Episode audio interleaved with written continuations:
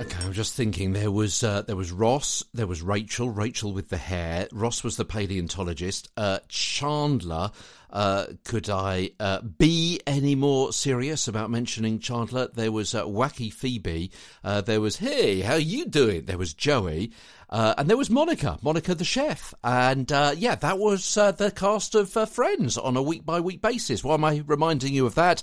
Today's episode is entitled How to Make a Sound Engineer Your Friend. Yeah, this is today's episode of Get a Better Broadcast Podcast and Voice Over Voice.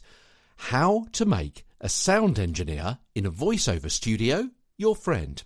You do that by turning up on time and being microphone ready being confident and competent in sight reading. Okay, the odd slip or trip, but be able to see it and say it pretty quickly. To be able to interpret what the message is and who it's for. To be able to be comfortable, not only in reading to time, but being able to shave off or add a few seconds to the duration of the read. The ability to polish a fast turnaround dull piece of copy into a diamond. Just don't say it's dull. Make it work. Whatever.